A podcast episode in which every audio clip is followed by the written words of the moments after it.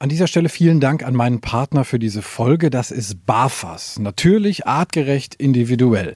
Die Fütterung mit BAF hat ja viele Vorteile. Ein besseres Immunsystem, weniger Zahnstein, glänzenderes Fell, geringerer Kotabsatz und der Hund riecht auch nicht mehr so viel. BAF orientiert sich ja am ursprünglichen Fressverhalten und es ist eigentlich auch gar nicht so kompliziert. Mit BAFAS Complete schafft ihr nämlich ganz einfach den Einstieg. Auftauen, abwiegen, füttern. Das ist so easy wie Futter aus der Dose, nur halt viel gesünder. Also mein Hund slash Liebbarf. Ich dachte am Anfang auch erst so, boah, das ist aber sehr schwierig, da den Überblick zu behalten. Aber das ging eigentlich super schnell. Morgens das Futter für abends rauslegen, abends das Futter für morgens und fertig. Bei Slash ist die Vorfreude auf sein Barfas-Menü riesig. Gut, man könnte auch sagen, der Sabberfaden ist länger als sonst. Steigt jetzt mit den Barfas Complete Menüs optimal ins Barfen ein, egal ob Junior, der erwachsene Hund oder auch Senior. Bei den Mixen von Barfas ist für jeden was dabei und mit dem Code Hundetalk 2023 bekommt ihr auf www.barfas.com 10% Rabatt auf Frostfutter.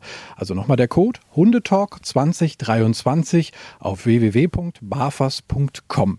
Die Infos und den Link findet ihr aber auch nochmal in den Show Notes. Danke nochmal an Barfas. Ihr Lieben, herzlich willkommen zum Hundetalk. Das ist heute mal eine etwas andere Folge. Ich bin im Geiste wirklich alle Folgen durchgegangen und habe überlegt, hatte ich schon mal eine Folge ohne ein Überthema? Ich bin nicht drauf gekommen. Nee, ich glaube nicht. Ich bin bei Dr. Tanja Pollmüller. Die ist anderen vielleicht besser bekannt unter dem Namen Doc Polly. Hallo. Hallo, grüß dich. Ich bin sehr froh, dass ich hier sein darf und ich habe mich natürlich auf das Gespräch auch vorbereitet und habe festgestellt, im Grunde genommen könnten wir, glaube ich, fünf Folgen aufnehmen, ne? Ja, also es auch, wurde jetzt auch Zeit, dass wir das Mikro angemacht haben, weil wir so viel zu beplaudern haben. Aber so ganz ist der Hundetalk ja nicht ohne Hunde, weil wir müssen sagen, unsere drei Lieblinge sitzen hier um uns herum. Genau, ganz lieb vereint. Äh, du hast einen neben dir auf dem Sofa liegen, eine liegt hier auf ihrer Decke, farblich passend zum Geschlecht ist es äh, eine Decke und meiner liegt hier so ein bisschen in der Sonne. Wir kommen auf deine Hunde auf jeden Fall auch noch zu sprechen. Das ist ja auch eine ganz interessante Geschichte. Du bist Tierärztin, äh, gelernte. Was bist du noch? Stell dich doch mal einmal bitte vor. Wer bist du? ja, also wie du schon gesagt hast, mein Name ist Dr. Tanja Pollmüller und ähm, ich komme aus Aalen und lebe auch in Aalen mit AH. Und ähm, ja, ich bin Tierärztin schon seit äh, über 14 Jahren und habe meine eigene Praxis seit über vier Jahren und ich habe mich spezialisiert auf Kleintiere. Das heißt, früher sind die Tierärzte ja noch morgens in den Kuhstall gefahren, mittags in den Schweinestall und abends haben, haben sie ein Stündchen Kleintiersprechstunde gemacht. Ähm, das ist heute immer seltener und ich habe mich eben auf Hunde, Katzen, Meerschweinchen, Hamster, Frettchen, also alles, was die Hobbytiere zu Hause betrifft, spezialisiert. Das ist nochmal nach dem Studium eine Spezialausbildung, die vier Jahre dauert. Ja, und ähm, das ist so erstmal der tiermedizinische Bereich und äh, jetzt seit circa einem Jahr bin ich auch ein bisschen in den Medien unterwegs. Das ist nämlich was, was einem sofort auffällt, wenn man auch auf deine Homepage mal schaut, dass du wirklich, ich sag mal, multimedial unterwegs bist. Also nicht nur bei Instagram und Co., sondern hast auch viele Videos zum Beispiel eingebunden auf deiner Seite. Ich habe schon gesagt, du hast einen Podcast auch und das findet man alles bei dir. Würdest du sagen, ist das so der moderne Tierarztauftritt von heute? Ja, das ist ja total witzig, weil ich wirklich total die Computergraupe bin. Also äh, diese Einleitung, wenn, wenn du sie sagst, muss ich schmunzeln, weil ich eigentlich von so vielen Dingen, gerade die Digital- oder Computerwelt betrifft, äh, überhaupt gar keine Ahnung habe. Ich bin da tatsächlich in alle einzelnen Dinge, die du gerade so äh, aufgezählt hast, reingerutscht. Durch Zufall und durch Glück. Aber man, man merkt halt schon, du, ähm, du möchtest was sagen und du hast auch was zu sagen, denn wir haben im Vorgespräch am Telefon äh, quasi so direkt äh, eine Wellenlänge gehabt, weil wir gesagt haben, ja, wir möchten nicht mit dem erhobenen Zeigefinger durch die äh, Gegend rennen, aber wir möchten Menschen, Tierhaltern, in deinem Fall, Hundehaltern, in meinem etwas spezielleren Fall noch, ja, einfach so mit auf den Weg geben, hey, lasst uns mal gucken, was wir da eigentlich haben und lasst es uns äh, irgendwie doch im Sinne der Tiere bestmöglich machen. Das ist, glaube ich, das, was uns sofort verbunden hat, ne? Ja, total. Also da gehen wir total d'accord und sind einer Meinung, denn ähm, du hast das ja, dass du morgens zu deinem Job hinfährst oder abends wieder nach Hause fährst und irgendwann fragst du dich, ich habe ja jetzt, muss ich doch auch zugeben, die 40 geknackt. denkst du dich, in, denkst du dir in deinem Leben, war es das jetzt? Also ich habe ja in großen Tierkliniken gearbeitet, in Großstädten, in mittel, mittelgroßen Städten, auf dem Dorf, in der Landpraxis, ähm, so viele Dinge tiermedizinisch erlebt und wenn du dann irgendwann in deiner Praxis ein paar Jahre bist, bist, dann fragst du dich, ja und jetzt? Also habe auch viel mit Kollegen gesprochen, Mensch, mache ich jetzt noch nach dem Fachtierarzt für Kleintiere noch einen für Chirurgie hinterher? Oder fange ich jetzt so mit Specials an, wie endoskopischer Kastration? Ich meine, Fortbildung mache ich eh viel mehr, als ich machen muss, laut Gesetz, weil ich da auch richtig Spaß dran habe. Dann mache ich lieb, lieber abends mal eine Fortbildung, als irgendwie einen Tatort zu gucken. Aber äh, ja, du denkst dir halt, war es das jetzt? Und das war so Anfang letzten Jahres, dass dieser Wunsch in mir schlummerte, weil wir Tierärzte ja nicht immer nur letztendlich die Karre aus dem Dreck ziehen, wenn es den Tieren schlecht geht, sondern wir sind ja auch dafür da, sehr viel Prophylaxe zu betreiben. Und da habe ich letzt, Anfang letzten Jahres so einen Hänger erlebt, weil ich gedacht habe, die kommen alle viel zu spät. Warum kommen die alle so spät? Warum äh, die die Tierbesitzer haben ja nicht das Wissen wie die Tierärzte und können diese Signale eher erkennen. Und da hatte ich so einen inneren Wunsch, das nach außen zu tragen, Tierbesitzer an die Hand zu nehmen. Wie oft muss ich was machen? Wo finde ich geeignete Informationen her, um die Situation besser einschätzen zu können und mich auch besser entscheiden zu können, welchen Weg ich gehen will? Und ich glaube, dass dieser tiefe innere Wunsch von mir dazu geführt hat, dass diese ganzen Dinge jetzt passiert sind, wie sie passiert sind. Mit Doc Pollys Tiersprechstunde, so heißt ja mein Podcast, ähm, gehen wir eben auf ganz viele medizinische Dinge ein, wo ich den Tierbesitzern eben erkläre, welche Optionen sie haben, welche Fürs und Wider es gibt. Und dann können die Tierbesitzer sich entscheiden, welchen Weg sie gehen und laufen eben nicht irgendwelchen 0815 Google- oder Facebook-Meinungen hinterher, die kein Hand und kein Fuß haben. Gibt es da so konkret so ein paar Themenbereiche, wo du sagst, da kommen immer wieder Menschen mit ihren Tieren zu spät zu mir? Ja, was der Klassiker ist, äh, ist an erster Stelle auch unabhängig von der Tierart der Rauch. Also ich habe wahnsinnig viele Tiere und bei Corona ist es jetzt ja leider so, dass die Tierbesitzer nicht mehr mit in den Behandlungsraum dürfen. Dass, äh, wenn nur das Tier im Behandlungsraum ist, wir hinterher wirklich lüften müssen, weil das Tier so nach Rauch, Zigarettenrauch stinkt. Ähm, ich muss hier dazu sagen, der Tim zieht gerade seine Augenbrauen hoch. Äh, man kann uns ja hier leider nicht sehen. Das ist wirklich erschreckend und die Tiere tun einem richtig leid. Und ich habe damals im Studium auch an der Uni München ähm, sogar einen, einen Hund mal sezieren müssen. Der hatte eine Raucherlunge. Es war wirklich unfassbar, wie sehr die Tiere doch darunter leiden. Und die Tiere gehen auch nicht vor dem Rauch weg, weil die wollen ja bei dem, bei dem Menschen sein. Die können jetzt nicht sagen, oh, in der Küche, wo Herrchen oder Frauchen jetzt raucht, ist aber gerade schlechtere Luft. Ja, da gehe ich doch mal lieber ins Wohnzimmer. Die gedankliche Leistung bringt keine Katze und kein Hund. Die wollen bei Herrchen und Frauchen bleiben und sind dann diesem Passivrauch ausgesetzt. Das ist so der absolute Klassiker. Echt Wahnsinn, das hätte ich jetzt so nie auf dem Schirm gehabt. Ich habe immer gedacht, so, okay, dass man irgendwie, keine Ahnung, aus so Gründen, ich, ich warte lieber noch einen Tag länger, dass ich zum Tierarzt gehe oder so. Und eigentlich hat man ja auch oft äh, so dieses Gefühl, dass manche dann wiederum zu oft dann auch wegen, wegen jeder Kleinigkeit kommen. Also, also da liege ich dann offensichtlich sehr falsch. Das, das finde ich spannend. Aber deswegen mache ich ja auch den Hundetalk, damit ich diese neuen Sachen erfahre. Und Rauch, ähm, das, das finde ich schon, schon, schon wirklich krass. Was macht das mit Tieren? Wahrscheinlich noch viel mehr als mit Menschen, weil der Organismus einfach viel kleiner ist. Kann man das so zusammenfassen? Ja, die, die Tierlungen sind äh, so empfindlich wie Säuglingslungen. Und bei Vögeln natürlich noch schlimmer. Die kippen ja sofort um. Deswegen hat man die ja früher auch in den Bergbau mitgenommen. Unten in die, äh, wie sagt man da, Flöze. ich bin da nicht so äh, firm in der, in der Sache. Äh, dann, wenn der Vogel umgekippt ist, dann wird es Zeit, aus dem Loch unten rauszukommen. Ne? Und äh, die sind also noch empfindlicher, was die Lungen betrifft. Und ich habe tatsächlich auch mal einen Hund in der Behandlung gehabt wegen Raucherhusten. Äh, das ist wirklich verrückt. Du bist auch, ähm, ich sag mal, in Sachen medizinischer Betreuung äh, einen sehr modernen Weg äh, gegangen. Und da hatten wir tatsächlich, ich, bei Instagram einmal schon Kontakt. Da ging es um das Thema Telemedizin. Ähm, das hatte ich vorgestellt. Und du bist auch jemand, der das ähm, praktiziert. Also wirklich, du bietest deinen Kunden an, dass sie quasi per Telemedizin schon mal Kontakt zu dir aufnehmen. Wie funktioniert das bei dir? Ja, ich biete das jetzt auch äh, seit knapp einem Jahr an und hatte mit einem Kumpel schon seit längerem die Idee, das zu machen. Aber wie das so ist, ich bin ja wie gesagt eine Computer-Null und wusste nicht genau, wie ich das so machen soll. Und ähm, ich habe noch einen äh, Nebenjob über ein Jahr lang gehabt, ein Wochenende im Monat bei meinen lieben Kollegen von Dr. Sam, dein Online-Tierarzt, wo ich schon so ein bisschen da reingerutscht bin und auch gesehen habe, wie sowas fun funktionieren kann und habe mir dann eben Leute gesucht, wie zum Beispiel ein Anwalt für Datenschutz und mein Webdesigner, die sich da richtig reingehauen haben, um das eben zu verwirklichen, das Projekt.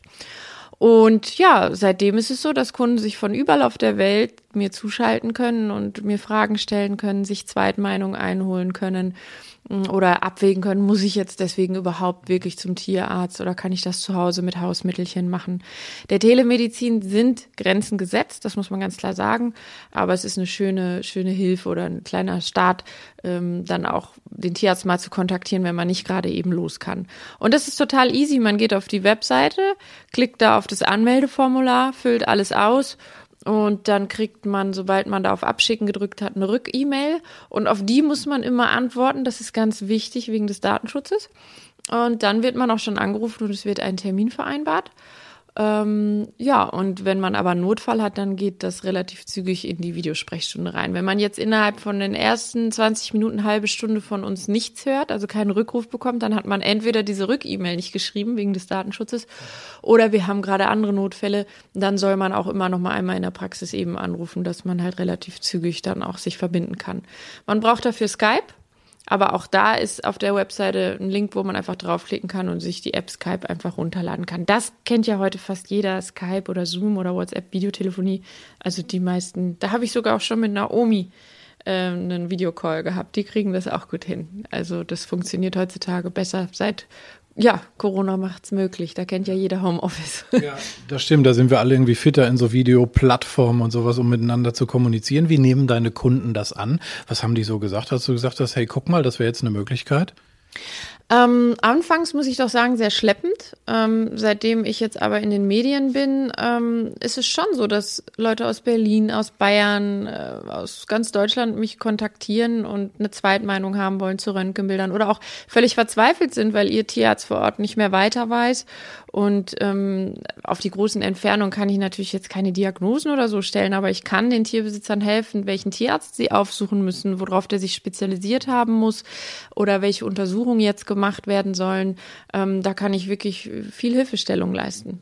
Finde ich auf jeden Fall ein spannendes Thema. Ich habe mich da auch so ein bisschen überzeugen lassen. Ich war auch erst sehr skeptisch, weil ich aber halt so diesen, diesen Brückengedanken gar nicht gesponnen habe zwischen, ah, das mache ich, bevor ich dann zum Tierarzt gehe und ich entlaste so sogar vielleicht die andere, eine oder andere Tierarztpraxis oder äh, lasse mir einfach nur mal eine Zweitmeinung geben oder sowas. Also ich finde das, finde das auch sehr, sehr praktisch tatsächlich so, nachdem ich mich mit dem Thema dann im Hundetalk auch auseinandergesetzt habe. Ähm, zwei noch sehr spannende Themen liegen hier auf dem Sofa. Wer sind denn die beiden?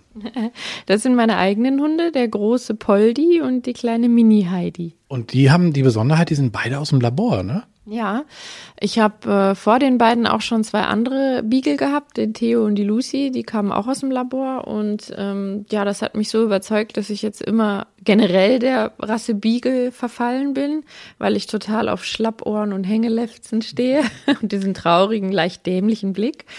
Ähm, und weil ich immer denke, wenn man etwas Gutes tun kann, anstatt etwas normalen Hund aus einer Zucht zu nehmen, dann bevorzuge ich lieber einfach irgendwas Gutes zu tun. Und dann fühlt man sich einfach noch einen Tacken besser dabei. Das stimmt, erzähl mal so, was ist das Besondere, so ein, so ein Labor? Also wie bist du da dran gekommen und wie war so das erste Zusammentreffen? Das interessiert mich. Generell wollte ich einen Beagle haben, seitdem ich in der Tierpension gearbeitet habe. Also ich habe seit meinem 13. Lebensjahr sämtliche Ferien, Semesterferien, so viele Jobs gemacht, äh, von Müllhalde bis Zeitung austeilen, Kinderbetreuung, Nachhilfe, in sämtlichen Fabriken. Ach was, ich habe wirklich alles gemacht. Und ähm, ein Job davon war eben in dieser Tierpension. Und da habe ich äh, Tarzan und Tornke kennengelernt. Das waren zwei Beagle und ich fand das so witzig, weil Beagle ja ein bisschen anders kläffen. Die machen ja nicht wow wow, sondern äh, äh. die heulen etwas äh, lustig und die waren so putzig. Die haben alles gleichzeitig gemacht und die langen Lefzen und Augen und Ohren. Ach, und da habe ich gesagt, wenn ich mal später groß bin, heißt, ich hatte damals nur einen Rollerführerschein, ich muss so um die 15, 16, äh, 16, 17 gewesen sein äh, hieß bei mir verheiratet, Mann, äh, Kinder, Haus, Garten, so diese Klassiker, die man früher noch so im Kopf hatte. Ja, und dann fing ich an zu studieren und der Plan kreuzte mich eher, weil äh, in unserem Aufenthaltsraum in München hing ein, ein Aushang, Hilfe, wir brauchen Hilfe, Laborhunde werden sonst getötet, äh, wer kann Beagles aufnehmen? Und da hat's bei mir Klick gemacht. Also im Studium, das war schon relativ am Anfang vorm Physikum noch, also es müsste so drittes Semester rum gewesen sein. habe ich dann die kontaktiert. Und äh, ich wollte ja wie bei Tarzan und Hornke gerne auch zwei Beagle haben. Völliger Schwachsinn erziehungstechnisch, aber das hatte ich damals noch nicht so auf der Kette. äh, ja, und dann habe ich tatsächlich Theo und Lucy damals äh, aus dem Labor gerettet. Die kamen aus Frankreich, aus Lyon, aus dem Labor und ähm, wurden dann eben über diese Tierschutzdame an, an, an mich weitergegeben. Ja, und so wie das so ist, wenn man mal Hunde hat und einer stirbt, dann sagt man, ach, jetzt bleibt man nur noch bei einem Hund oder gar keiner mehr. Und wenn die ersten schmerzenden Wunden verheilt sind und man sieht auch, wie so ein Hund, der immer zu zweit gelebt hat, anders ist, wenn er dann alleine ist, habe ich dann doch immer wieder den zweiten Hund dazu geholt.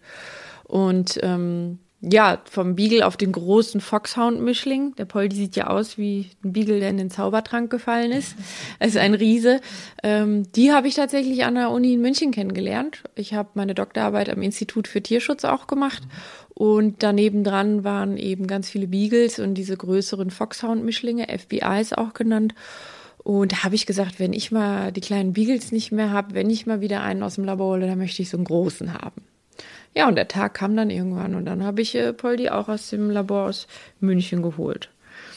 Ja, und so ging, hakte das einen nach dem anderen. Also erst Theo und Lucy, die stehen jetzt übrigens da vorne im Schrank, in, den, in den Urnen. Vergraben ist irgendwie nichts für mich. Ja, und dann war Theo nicht mehr da. Dann habe ich dann irgendwann zu Lucy den Poldi geholt und dann war Lucy nicht mehr da und dann habe ich jetzt die Heidi gerettet seit einem Jahr. Kannst du sagen, was in so Laboren mit diesen Hunden passiert, ohne dass wir schreiend davonlaufen? Tatsächlich überhaupt nicht. Also ich habe äh, das Labor in München, das ist ja in Anführungsstrichen nur ein Labor für Tierernährung. Die haben das ganz toll gemacht. Poldi äh, konnte sogar Sitz, als ich ihn geholt habe mit den Welpen, wird sogar die ersten zehn Welpenstunden in der Hundeschule gemacht. Ähm, und ich habe ja auch die Käfige da gesehen, die Ausläufe und so, das war schon alles vernünftig. Und bei Fütterungsversuchen, na ja, kann man sich selber ein Bild von machen, was passiert da schon. Die werden die speziell füttern und dann Blut abnehmen und Kot untersuchen oder Urin. Also mehr ist aber reine Spekulation. Ich, man kriegt das auch nicht erzählt, was die da machen.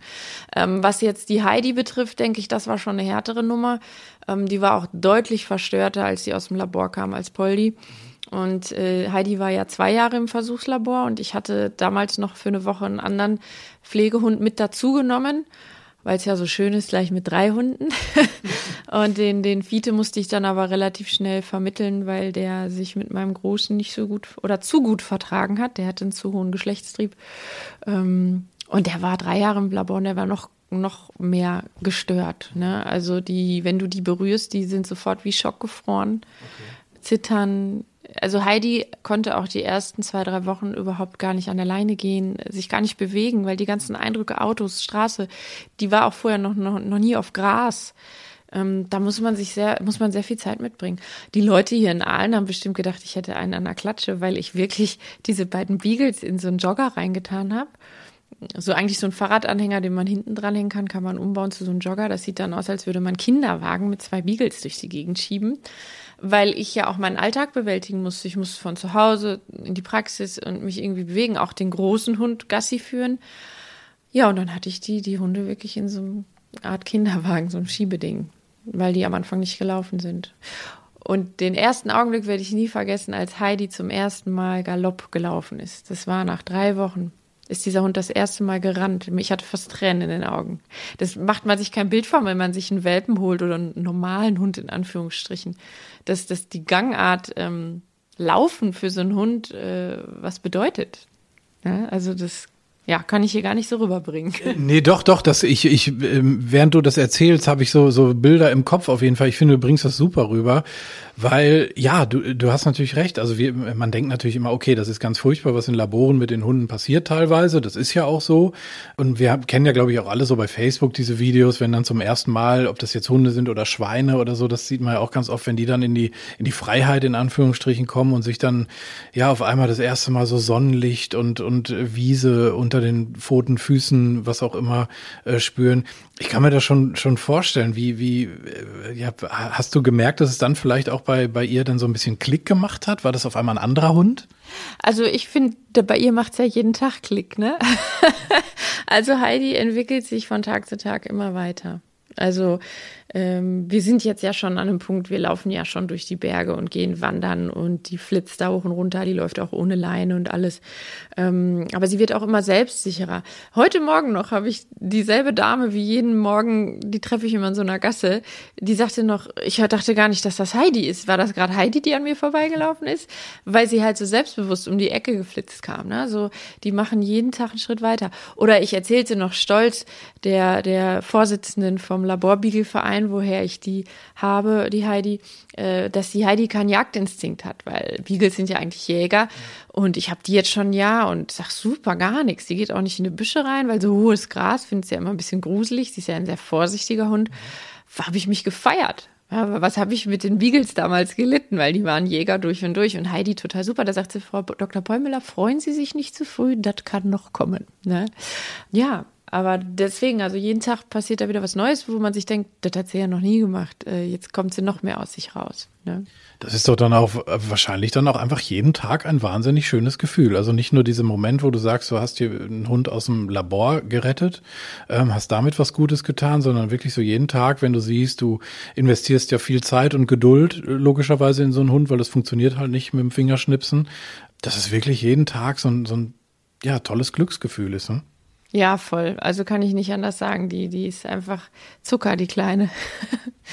Lass uns über noch ein Glücksgefühl reden. Ich weiß, dass es das bei dir ausgelöst hat. Ich habe darüber gelesen. Du hast ähm, eben schon mal gesagt, ihr geht wandern und du hast eine Alpenüberquerung gemacht mit Hund. Das ist ohne Hund schon eine ordentliche Nummer, ähm, aber mit Hund bestimmt noch mal was anderes. Erzähl doch mal bitte, wie bist du auf die Idee gekommen, die Alpen zu überqueren? Im Grunde genommen war ich ja völlig äh, Neuling oder Neuanfänger im Bergbereich, als ich damals 2000 nach München ging zum Studium.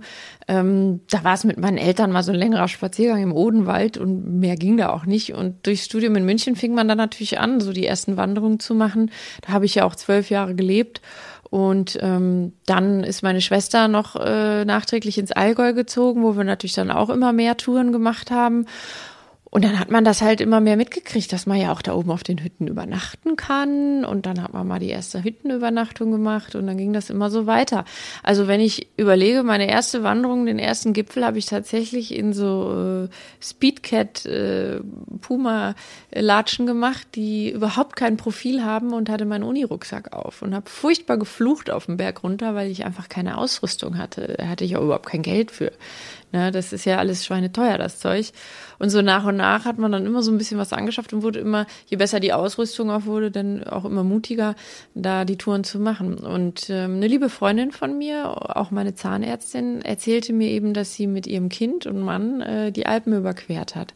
Das ist so ein Fernwanderweg von München nach Venedig. Und da habe ich natürlich an ihren Lippen geklebt. Da habe ich gesagt, wie geil ist das denn? Und ich mache ja nichts ohne meine Hunde. Also selbst Freunde, wo ich meinen Hund nicht mitbringen kann, gehe ich nicht hin. Oder sind dann irgendwann auch nicht mehr meine Freunde, muss ich knallhart sagen. Kann ich total verstehen. Ähm, ja, und dann habe ich halt gedacht, ob das wohl mit Hund geht, so eine Alpenüberquerung. Und dann habe ich das gegoogelt, wie jeder das heute so macht. Äh, und da habe ich ein schönes Video bei YouTube gefunden von einem Ehepaar, die das mit Hund auch gemacht haben. Und die haben dort eine halbe Stunde ein Video gezeigt von und ich habe das, glaube ich, gefühlt zehnmal geguckt. Das ist so geil. Muss man einfach nur eingeben bei Google von München nach Venedig mit Hund, halbstundes YouTube-Video. Das sind die beiden und die Dame hat eben auch ein Buch geschrieben. Ähm, das heißt sein Rudel und drei Rucksäcke, glaube ich. Ich mhm. müsste es tatsächlich nochmal nachgucken.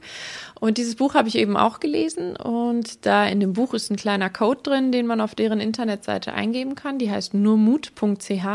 Und da kriegt man dann alles, die Packliste, was man braucht, den ganzen Weg, also äh, Tourenbeschreibung, alles da drin. Und dann fingen wir an zu planen. Und nochmal natürlich einen Tacken mehr Ausrüstung gekauft. Und dann hat Poldi natürlich auch seinen eigenen Rucksack gekriegt. Der musste ja auch ein bisschen was tragen. Und so sind wir in die Planung gegangen und haben das dann tatsächlich dann ein Jahr später haben wir diese Tour gemacht. Und ich muss sagen, es war die geilste Reise meines Lebens. Glaube ich, äh, super gerne, glaube ich sehr. Ich bin sehr bergverbunden. Ich habe auch schon einige Touren gemacht, äh, auch so etwas höher hinaus, so Kilimanjaro und solche Scherze, allerdings natürlich ohne Hund. Wie, wie, wie hat er das gemacht? Wie, wie, wie war das für ihn? Der hat uns ja größtenteils ausgelacht, weil äh, ich habe die Reise mit äh, meinem besten Freund noch gemacht und wir sind jetzt beides nicht so die Hochleistungssportler. Ähm, Also er hat das körperlich super gemacht. Er hat allerdings im Vergleich zu den normalen Gassigängen, hat man schon gemerkt, relativ schnell gerafft, wenn wir Pausen machen. Das hat er dann auch mal genutzt. Aber sonst, wenn wir teilweise völlig am Ende waren zum Schluss, dann äh, will der noch Stöckchen spielen und rennt immer auf die nächste höhere Ebene und guckt uns zu und wartet, bis wir dann mal nachkommen.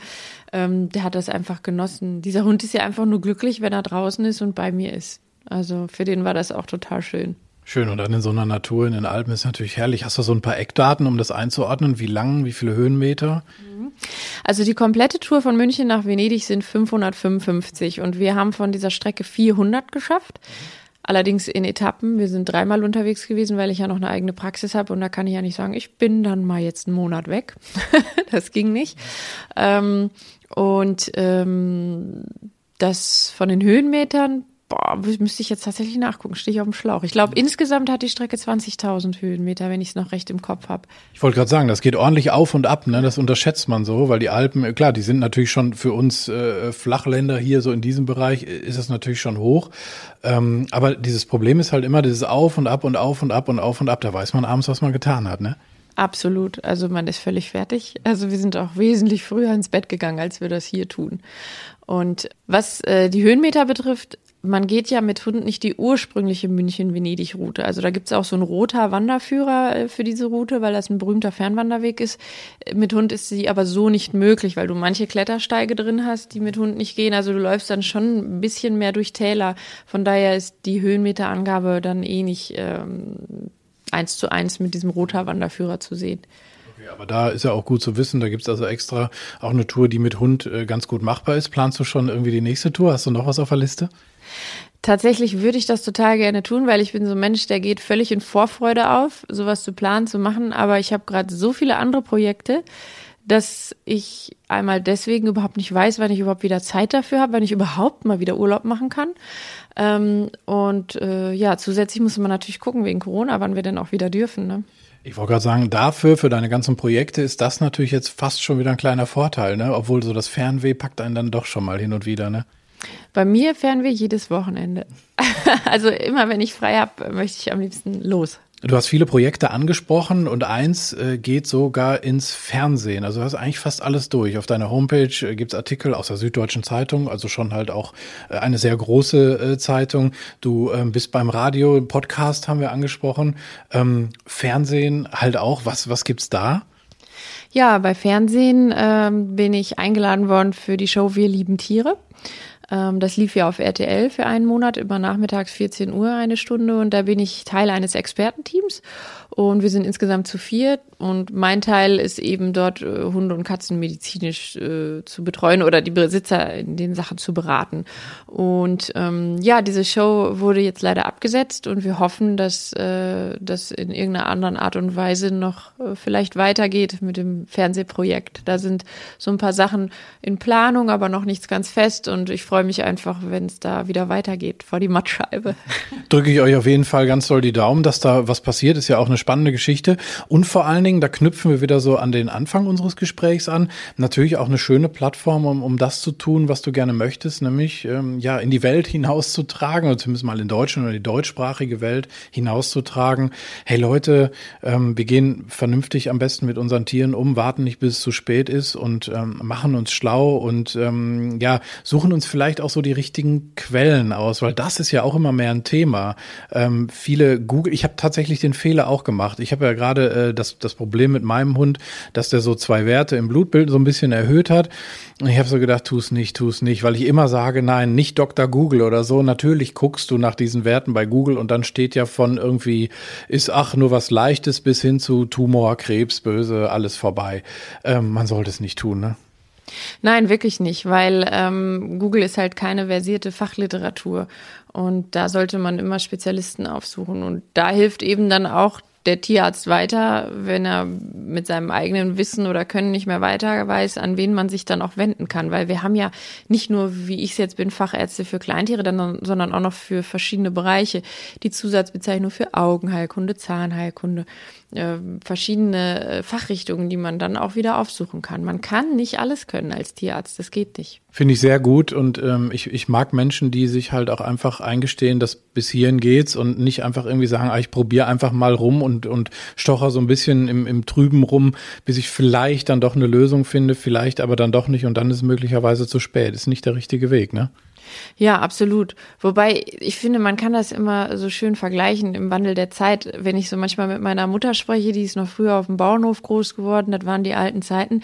Wenn ich so am Mittagstisch erzähle, was ich so alles so mache, auch mit Ernährungstipps geben und bla, die sagt immer, was, wir haben früher was aus dem Kochpott gekriegt und fertig. Ne? Oder haben wir früher vor der Wand geklatscht. Wenn der Köter nicht mehr lief, die Spritze vom Hoftierarzt nicht mehr lief, dann hat der Vater den erschossen. Das war früher, ja. Und äh, wenn man sich das mal überlegt, was die Hundeernährung betrifft oder Tiermedizin generell, ist ja allein schon in meinen 14 Berufsjahren so unfassbar viel passiert, an Spezialisierungen auch. Ähm, das wird immer besser werden und nähert sich immer mehr der Humanmedizin an. Ob man das dann letztendlich möchte und in Anspruch nimmt, bleibt natürlich immer beim Tierhalter. Ähm, aber zumindest hat man mittlerweile die Möglichkeit, da ist ja viel im Wandel. Und ich denke jetzt auch, wenn die Tiermedizin so an die Medien geht und damit meine ich jetzt gar nicht mal nur Podcast oder das Fernsehen, sondern auch die Telemedizin. Je mehr wir an Wissen streuen, desto besser für die Tiere und auch die Tierbesitzer im Umkehrschluss dann. Ja. Das ist ja halt auch eigentlich das, was wir alle wollen, ne? dass es unseren Tieren gut geht. Ähm, was ist so dein, dein Wunsch so hinten raus in diese Richtung an, an uns Hundehalter? Ja, dass man so viel versierte Medien in Anspruch nimmt, wie es eben nur geht. Also ich bin immer wieder erschrocken, auch äh, welche Menschen sich Tiere anschaffen. Und wenn ich dann frage, ja, haben Sie sich mal vorher mit der Rasse beschäftigt? Nö. Ich habe gedacht, die Nase ist so lang genug von der Bulldogge ja, oder von dem Mops. Habe ich jetzt letzte Woche noch gehabt. Oder äh, fünf, sechs Jahre alte Kinder, die die Kaninchen geschenkt, geschenkt kriegen und dann auf den Arm gesetzt kriegen, bums springt das Kaninchen runter, weil das fünfjährige Mädchen kann das definitiv nicht festhalten, manche Erwachsene ja sogar nicht. Und dann habe ich pro Jahr fünf bis sechs Kanickel, die die Knochen gebrochen haben in der Praxis, aufgrund von Kinderhänden, weil wurde sich nicht informiert, dass Kanickel gar kein geeignetes Haustier sind für kleine Kinder. Mhm. und das, die große Message, die, egal ob ich einen Podcast mache oder im Fernsehen sitze oder so lieb wie von dir heute eingeladen werde, ist die große Message dahinter, bevor du irgendwas tust, äh, tust, such dir jemanden, der Ahnung davon hat. Und dann mach das vernünftig von Anfang an. Und das machen viele Hoppla die Hopp und erkundigen sich gar nicht vernünftig. Leider. Also Wissen ist im Prinzip das Wort, auf das es ankommt.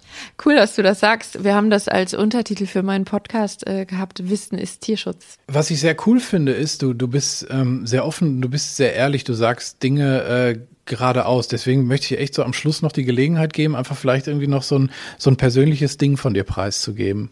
Oh ja, das ist total lieb, dass du das fragst. Klasse. Ja, ähm, man hört Podcast, man sieht mich im Fernsehen und fragt sich, äh, was steckt da eigentlich hinter Doc Polly? Und ich glaube, da kann ich für alle meine Kollegen sprechen, generell als Tierärzte. Tierärzte sind Menschen, die vor sehr viel Erwartung gestellt werden, ähm, denn die Tierbesitzer lieben ihre Tiere. Es geht viel um Geld, um Engagement.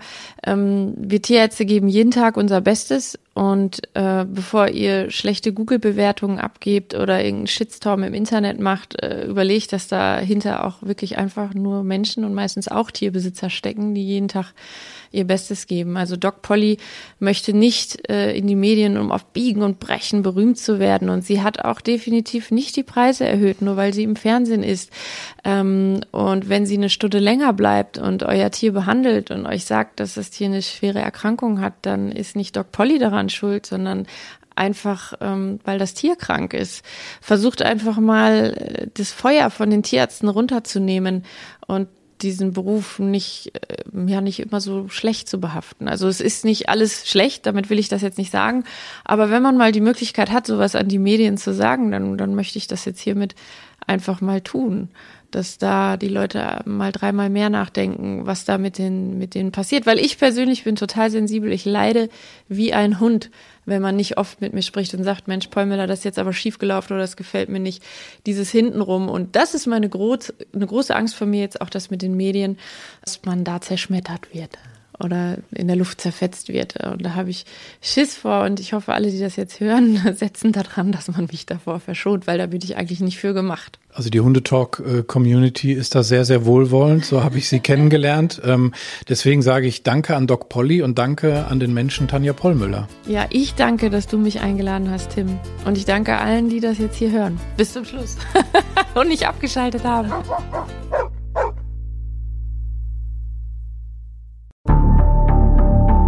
Wie lange kann ein Mörder sein dunkles Geheimnis bewahren? Wann bekommen die Angehörigen Gewissheit und die Opfer Gerechtigkeit? Jedes Jahr werden bei der Polizei rund 100.000 Menschen als vermisst gemeldet. Drei Prozent davon, also 3000 Menschen, bleiben länger als ein Jahr verschwunden. Einige werden nie wieder gesehen. Seit gut drei Jahren arbeitet die Polizei in NRW mit sogenannten Cold Case Units. Das sind Abteilungen, die wirklich nur damit beschäftigt sind, Mordfälle zu bearbeiten, die teilweise seit Jahrzehnten ungeklärt sind. Ich bin Mike Mattis, Radioredakteur und News Anchor und ich spreche mit Ermittlern über diese Fälle. In meinem Podcast Licht ins Dunkel, Cold Cases und ungeklärte Vermisstenfälle von hier beleuchten wir gemeinsam mit Profilern, Staatsanwälten und Mordermittlern Cold Cases und ungeklärte Vermisstenfälle aus ganz Deutschland. Immer in der Hoffnung, dass Angehörige endlich Gewissheit und die Opfer Gerechtigkeit bekommen. Licht ins Dunkel. Cold Cases und ungeklärte Vermisstenfälle von hier. Eine Produktion von Mike Mattis und der Podcastfabrik.